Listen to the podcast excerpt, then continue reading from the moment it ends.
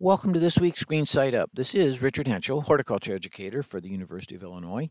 And this week I wanted to talk about uh, gardening. And it's kind of an elusive topic uh, for a lot of gardeners as to when we get to start or how soon can we plant or what can we plant. And I just wanted to make a kind of a quick review here with us, with everybody.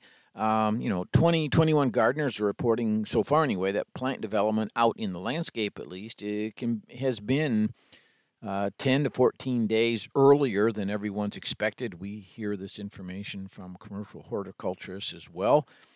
You know, as an example, you know, a gardener or a commercial grower that put in early asparagus, it's even earlier this year than we typically expect. And of course, that's a great promising thought.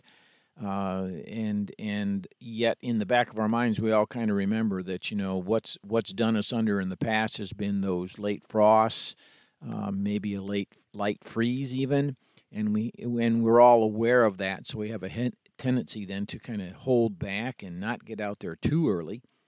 And of course, the reason we want to rush into spring gardening anyway is to get as many of those frost-free growing days as we can. Uh, it's such a difference from northern Illinois to southern Illinois uh, they can have something like Southern Illinois can have something like 40 more growing days than we get up here. Well, that's an amazing amount of extra time to be able to garden. So we really need to make the most of what days we have here here uh, up here in northern Illinois. Um, so these planting dates we hear and read about reflect the average last date of a 32 degree freeze, and this is this comes from historical weather data.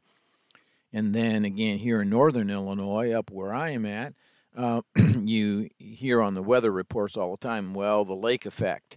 Well, we're talking about Lake Michigan, of course, and the lake effect is an interesting buffering mechanism that allows uh, uh, uh gardeners near the lake maybe to start gardening as early as uh, April 25th and that takes into account uh, the weather in general. It also does, but it doesn't take into account maybe little heat islands that you have or the southern exposures that always typically warm up. So that planting date gets influenced by those two bits as well.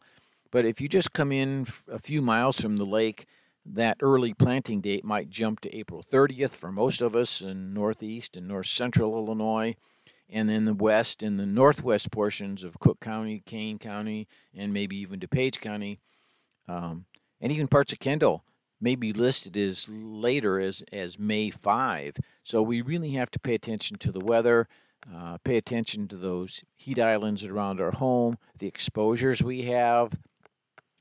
We know we can not get away with, but we know we're able to plant a southern exposure earlier than we could a northern exposure take that. It just takes that much longer for the northern exposure to warm up adequately. So we have those um, microclimates, if you will, those those little built-in factors around our home that we need to take into account as to how early we really can get out and garden every year. One of the things that I try to share with first-time gardeners and remind seasoned gardeners about is why we plant the garden in stages. Um, you know, not all of our vegetables are going to be ready to be planted out at the at the early end of the planting cycle, whether it's transplants or seeds. Uh, you know, vegetables that we typically grow here are considered as very hardy. Some are considered frost tolerant. Others are what's considered warm season, and then there is even one more that's considered as warm loving. Um, and it's just a matter of of what how the seeds uh, tolerate the cold weather and how well the transplants tolerate the cold weather. So these very hardy seeds and plants can be in the garden four to six weeks ahead of that average frost-free date, and can even survive a light uh, uh, freeze usually. If we jump ahead two or three weeks, that that gets us into the average frost-free date category and and and our veggies and our seeds can go out, but uh, they have to really be um, frost tolerant vegetables and vegetables that can't withstand even a light freeze to survive. Um, then we get into this tender vegetable area, and those get in on the frost free date. Um, if a frost is predicted, that's when we're going to rush out and prepare to cover the transplants and any seeds that have emerged.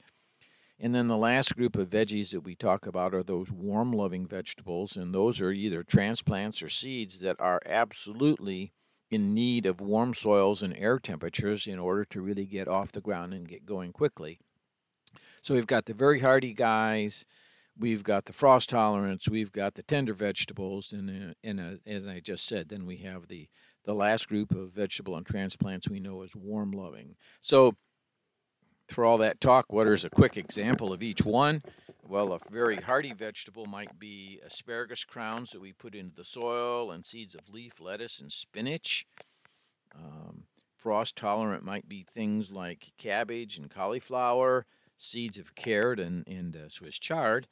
Uh, tender plants are actually, um, there's a, only a little bit of confusion there, but really tender vegetables, that includes the tomatoes the seeds of sweet corn and snap beans.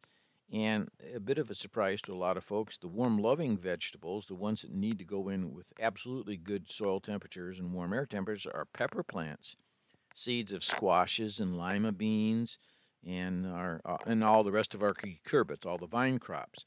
So the the part I wanted to remind everybody about is if we wait until it's okay to put peppers out and then we put our tomato plants out, we have lost maybe two weeks of production and vice versa. We put out our tomato plants in time um, and our pepper plants along with our tomatoes, and we have a plant that's going to sit in the ground chilled and not really grow or establish itself because it went out a couple weeks too early.